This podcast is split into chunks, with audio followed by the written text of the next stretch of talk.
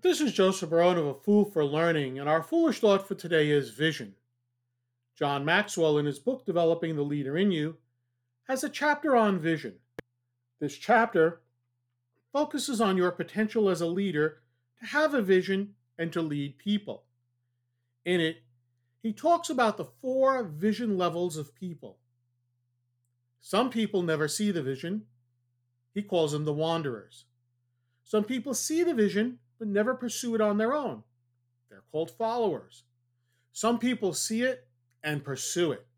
They are the achievers. Some people see it, pursue it, and help others see it, and they are the leaders. Do you have a vision about your future? If yes, what is it? Or are you actively looking at it in the distance and saying that's nice? Or are you actively working towards it? Are you working alone on it? Or are others coming along with you and working with you to achieve that vision?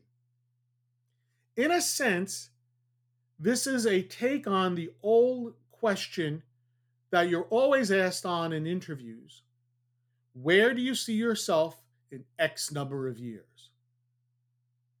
To learn more about A Fool for Learning, or if you wish to contact me to assist you and your organization with an appropriate learning solution to meet your business needs, please visit my website at afoolforlearning.com.